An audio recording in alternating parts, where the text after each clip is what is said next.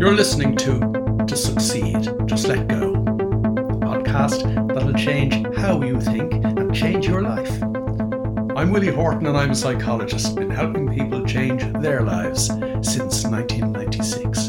Broadcasting from the French Alps and delighted to have you along. Let's take this week's step in the right direction. We talked in last week's podcast about how language limits our ability to express what is unknown to the normal mind. Now, if you've been listening to me for the last few weeks, months, or even years at this stage, before we go any further, almost forgot, I would like to give you a little bit of news because this week, the downloads for this podcast to succeed, dot, dot, dot, just let go, went over the 100,000 mark. Now, I know in the world of podcasting, that's no big deal, but it's a big deal in my little world. And it's important that you, as a podcast listener, don't keep this to yourself. I mean, we're not talking about state secrets here. We're talking about something from which anybody can benefit. So I have a request for you before we get into today's episode please share this with anybody that you think might benefit from it.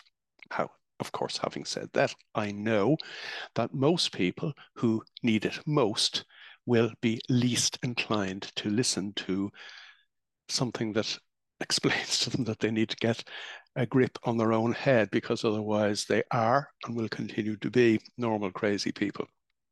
Okay, if you could do that for me, it'd be wonderful. If you could do that for them, it would be wonderful.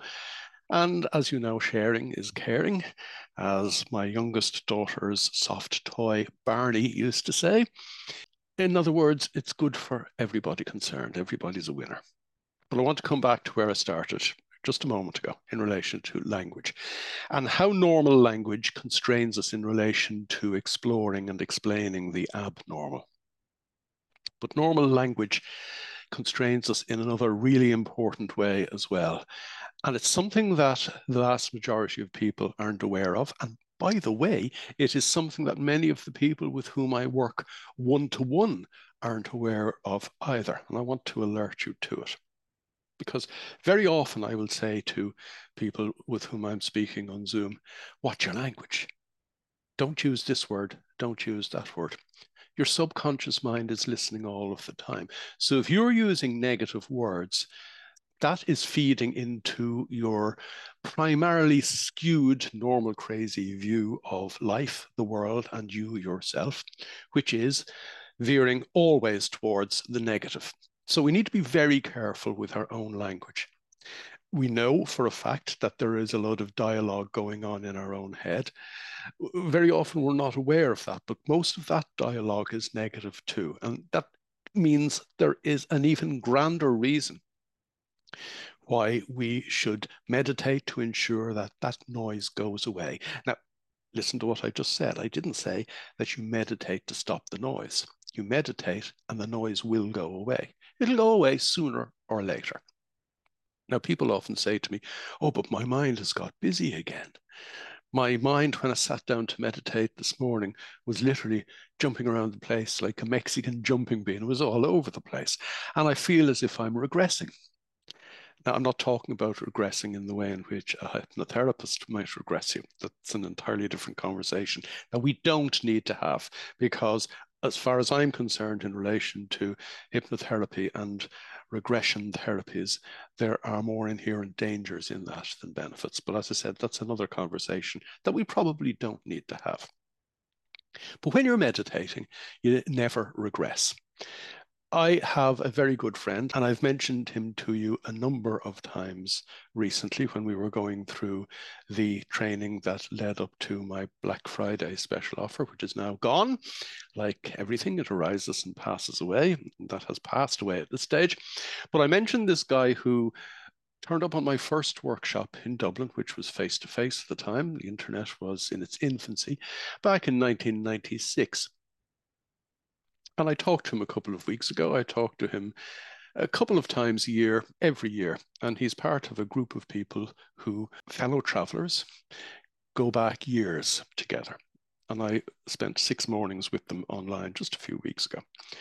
But he, even now, said to me, he said, I fell off the wagon again. I haven't been meditating regularly. He said, but the minute I pick it up again, it's like as if I never put it down. You never regress in meditation. What you do is plateau. In other words, you climb the mountain. Now, that actually suggests there's effort involved. There's no effort involved at all. There's a little discipline to ensure that you meditate most mornings. That's about the height of it, and anybody can do that. You climb the mountain to a certain level, and then you plateau. You know exactly what the word means, and it describes it perfectly. Now, it isn't, as most people will say, that they have gone backwards. I will always ask people who think they have gone backwards, thinking being the operative word, to compare where they are now with where they were before they took their first steps up the mountain. And they realize, oh, I've come an awful long way. Now, you see, very often we need to stop and look back and reflect on where we were and how far we've come, because generally speaking, when we are taking control of the piece of equipment between our own two ears. It is a control that is taken one step at a time, one day at a time, very often one now at a time, as it must be, in fact. And therefore, people discount the little steps that they take without realizing that when they accumulate, they are actually taking giant leaps in their lives. And from time to time, they will plateau but they'll plateau at a completely different level to the level at which they started out on this. I was going to say journey. It's actually an adventure. It really is an adventure. Plateauing simply happens like everything else in life, in that we have good days and bad days. Now, what I mean by that is some days present us with more challenges than others. And that doesn't mean they're bad days, it just means that we have more to deal with in terms of ensuring that our state of mind stays steady in the face of having that more to deal with. So if I wouldn't worry about someone else's state of mind, there is no reason why they should worry about it at all. And indeed, worry is one of the things that I want to explore in this particular podcast. Because I want to talk about some bad words and I want to talk about some good words, mindful of what I said a few minutes ago in relation to how language is so important because as I said a minute ago, and I'll just clarify it even further now, your subconscious is always listening. It is known in psychology as the constant observer. It's listening, it's watching, it's feeling all of the time. And, and just as an aside, in relation to talking about language, we need to be careful to understand that our subconscious mind doesn't have a normal sense of humor surprise, surprise, because it's not normal. It is something that really only comes to the surface when we use our minds abnormally. So if you joke about, just for example, oh, I'll end up penniless, you know what message you're giving to the subconscious mind, even though you mean it as a joke. What does the subconscious mind hear? It hears penniless. So we need to be very, very careful with our language. That, by the way, mirrors the way in which, when we have young children, we as parents often joke with them, but what lands on them is not a joke to them. For example, you might say to a two or three year old, Oh, you look awful silly doing that, as a joke. What does the two or three year old's subconscious mind hear? And what kind of psychological snapshot does it take?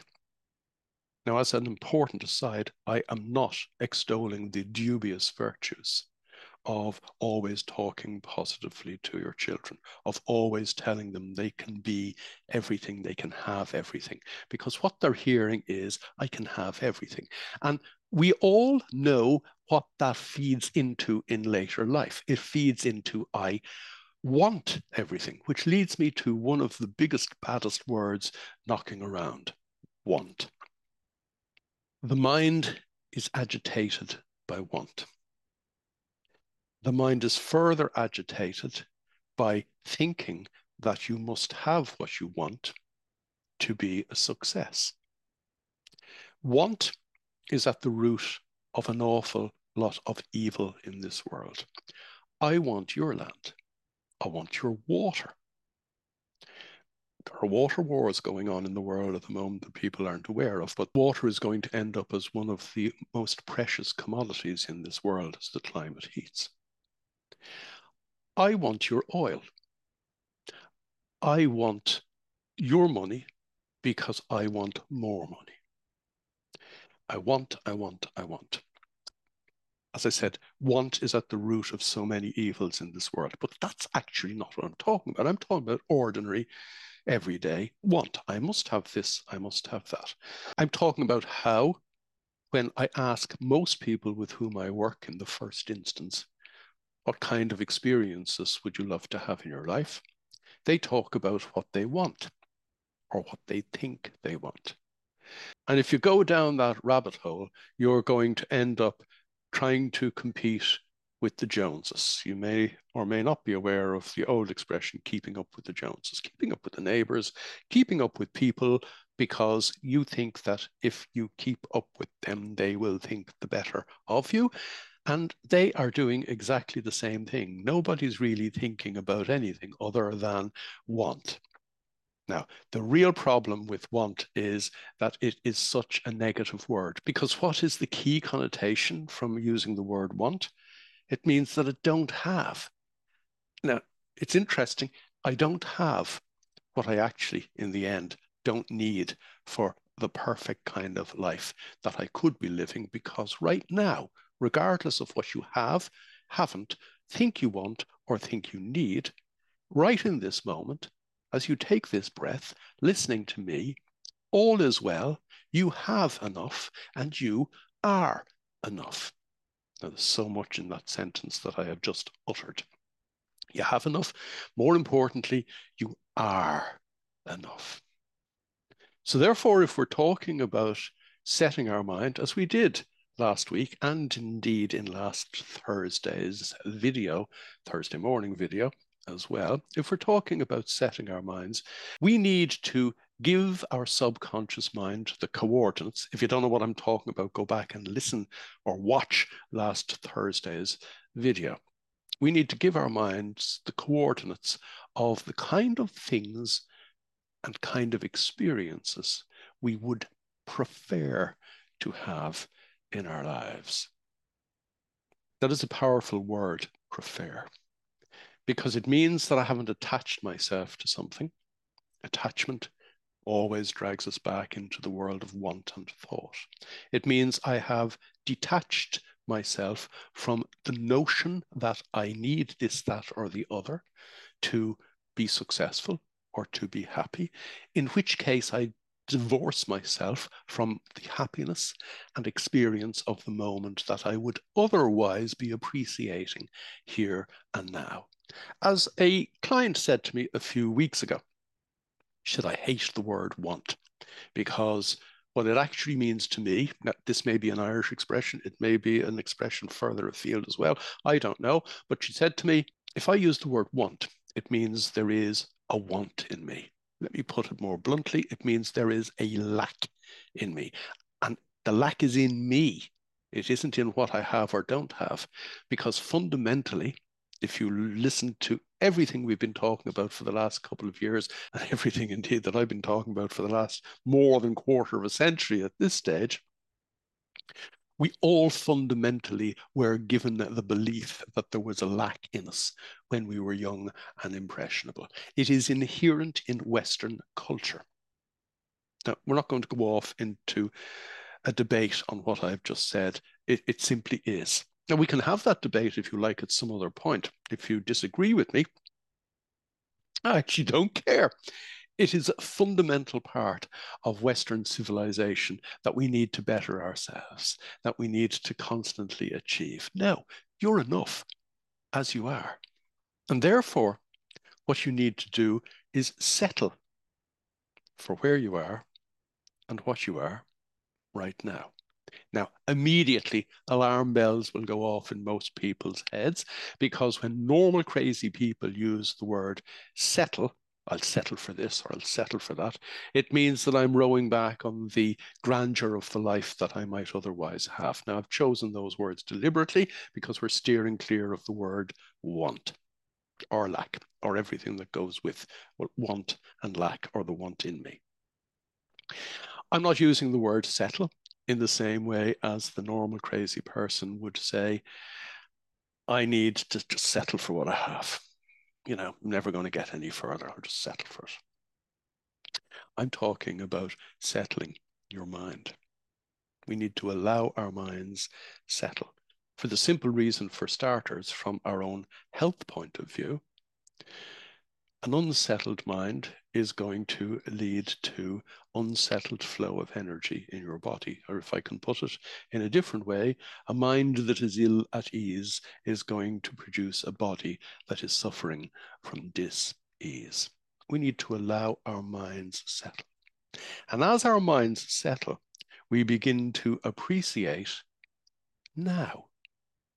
We appreciate that we are here now and we appreciate what we are now. And that's a phrase I've used on multiple occasions over the last couple of weeks as we went th- through our longer training. What you are is energy. If you're ill at ease or unsettled, your energy is not flowing freely. It is flowing back in in loops that are strangled by the 70,000 thoughts that are going on in your own head. In other words, you're strangling yourself. Nothing is going out into the universe. And if a normal crazy person who is using their mind that way doesn't bother turning up enough to their lives to invest themselves in the present moment, they're going to get no return on an investment they didn't make. We need to allow our minds to settle. We need to accept where we are because where we are is here and now. If I don't accept where I am here and now, I am going to go back into the world of want. I'm going to go back into the world that I must change this, that, or the other. You don't change this, that, or the other by wanting to change. You don't change anything in your life by having goals to change things in the future. You change things in your life. Indeed, you'll transform your life if you settle for and accept where you are right now, because that frees up the mind to enable you fully appreciate where you are now in other words, as well as everything else, understand where you are now and understand inherently and instinctively what you need to do here and now. Do here and now for what purpose? For the purpose of living your life to the full in the here and now, of enjoying yourself in the here and now, of being happy and successful in the here and now regardless of what is going on around you. As I said a few minutes ago, some days will throw more challenges at you than others. And some days it is from the most challenging of days that we get the biggest kick as a result of transforming what might be imperfect moments, in other words, the challenges, into perfect moments as a result of us surmounting and passing the challenge and moving further forward. We can only do that with a clear mind. Most people get bogged down in their challenges by thinking about how big the challenges are and how much they are challenged by them, which leads into wondering whether I'm capable of dealing with them, which triggers the stress response. And you know where that takes us unhealthy mind, unhealthy body. We know what stress does to the mind and body. Stress will shorten your life by five to seven years. An illness like a cardiovascular illness or a cancer will get you that otherwise wouldn't get you if you had no stress in your life. And that is why we need to allow our minds settle. Let's recap for just a moment on some of the important things I've said here in this episode today. Number one, we don't need to fight the noise in our own head. We don't need to fight the thoughts in our own head. Fighting those thoughts, fighting those ideas that we have about our own self limitations, fighting any of that gives energy to the fight, gives energy to the thoughts, pushes energy back into our own system rather than releasing our energy out into the universe. That's one of the very first things I said in this episode. We do not need to fight our own thoughts. Meditation doesn't enable us, and I'm going to use this phrase because I've heard a number of people using it in conversation or on program owners' Zooms.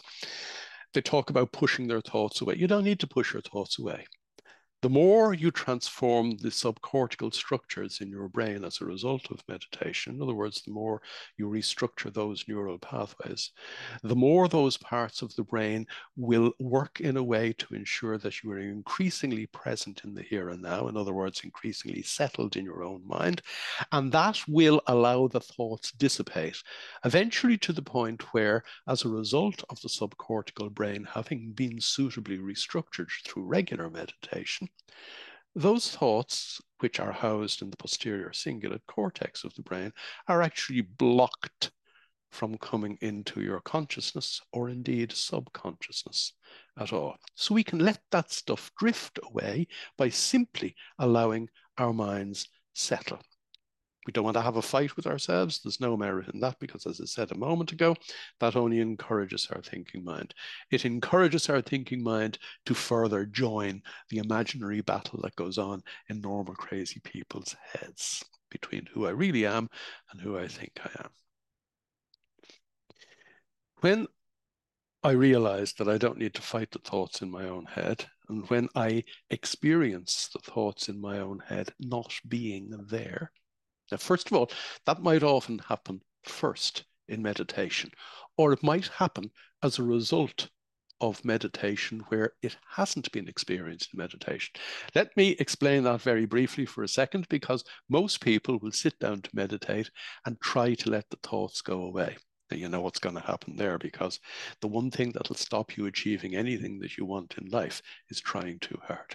So people tie themselves in knots trying to let the thoughts go away. I used the word pushing a minute ago. You meditate to meditate. You meditate just to be. And as a result of being, the brain restructures itself. And as a result, the thoughts dissipate. The important thing, the real win, is that as a result of regular meditation, those thoughts don't get in our way in the cut and thrust of the day. So, for example, we talked about challenges a few minutes ago. It is me thinking about how big a challenge is that makes the challenge insurmountable, makes it more difficult. That's where the stress comes from. That's where the effort comes from. That's where procrastination comes from. Oh, that challenge is too big. I won't bother doing anything about it today. And of course, the challenge grows legs as a result. And not only have I procrastinated, I then feel guilty about procrastinating. In other words, we're feeding our own thoughts. Through regular meditation, those thoughts go away.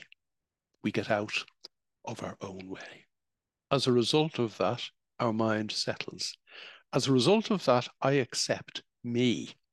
That's the big acceptance that I want you to understand that I'm talking about. I accept me for who I am right now. I accept me for what I am right now. In accepting me for who I am right now, I am laying the ghost of my conceptual self to rest, one now at a time. Now, the conceptual self, which has been your fellow traveler since you were 12 or 13 years of age, not your companion, not your friend, just your fellow traveler. This is the person, the noise in your own head that shouts at you, that belittles you. That conceptual self which has been your fellow traveler since you were 12 or 13 years of age, takes time to dissipate. Uh, people get upset about that as well. And of course, getting upset feeds the conceptual self. It'll go away. This is one of the key things that I want you to get out of today's episode. Your thoughts and all the inhibitions that your thoughts create and all the self-limiting beliefs that only come from your thoughts, they will go away if you to quote many of my program owners, follow the process. You just follow the process. What is the process? I meditate every day. I ensure that during the course of the day, I stop myself to appreciate where I am. Because if I don't do that, it, certainly in the early stages of this journey, the conceptual self will hop back on the bandwagon and flog you to death as it drives you down a dead end which of course it is for most people who don't know what we're talking about here or don't know that you could take control of what's going on between your two ears. Or indeed, as we said in our last three weeks of heavy duty training, don't know that it is imperative that you take control of what's going on between your two ears. Because if you don't, you've gone off on that bandwagon. You've been whisked away on a train of thought that ends up in the train wreck that is normal, crazy existence. Am I being too dramatic? Look at what's going on in the world. Look at what's going on around you. Look at the behavior of people on the road. Look at the behavior of people in supermarket queues. Look at the behavior of people, full stop. Or maybe I have used the wrong word there. Look at the misbehavior that's all around us. So we need to allow our minds settle. Settling is a good word. We need to accept ourselves for who we really are. Now, you will never appreciate who you really are if you don't meditate. I will repeat that because that's very important. You will never appreciate who you really are until you meditate. Then, as a result of meditation, one day, and I don't mean one day off in the future, one day when you sit down to meditate, having not appreciated before, suddenly you'll experience it and then you'll go, ooh, that feels different. Or as many people have said to me on our program owners Wednesday evening Zooms, it's a word that I hear frequently. I felt something weird when I was meditating, and they explain what they felt, and I say, That's not weird at all. You're actually experiencing what you really are. And once you experience that, you will accept who you are for the simple reason that you are enormous. You are omnipotent. You're all powerful. If you would just get out of your own way. And as we said a minute ago, that's a phrase I've used a couple of times now in this podcast. You get out of your own way by meditating because it settles your mind and your thoughts dissipate and eventually go away altogether. Then you can, as we talked about in last Thursday's video, then you can, knowing who you are, set your mind not for your goals or objectives, not for what you think you want. You can set your mind for what is best for you because having experienced who you really are, having now appreciated and accepted who you really are, you will know that you can trust yourself. And you will know that you can trust yourself to give you the life that is best for you. And that includes, obviously, health and happiness and enjoyment. It includes, is an interesting one, it includes financial freedom. People, oh, people uh, tie themselves in knots thinking about money. And of course, as we said a minute ago, when you go down that particular direction, how does the thinking mind interpret that? It interprets it as lack of money. Some of the richest people with whom I have worked over the last 20, almost 28 years at this stage, I'm talking about some seriously wealthy people, all they can think about is lack of money. So just take what I've said for now at face value in relation to financial freedom if you're an online program owner, you will know that we had a full hour conversation on that last Wednesday night, and we will continue that conversation next Wednesday night. If you're not a program owner, just take it at face value for now.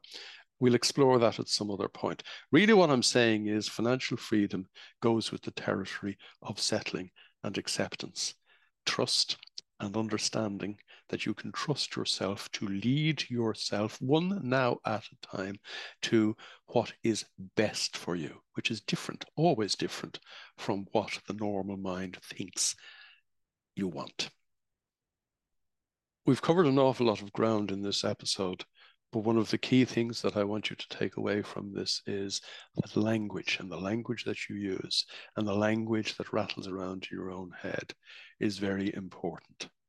Be careful how you talk to others. Be careful how you talk to yourself because words have power. And we'll talk again next week.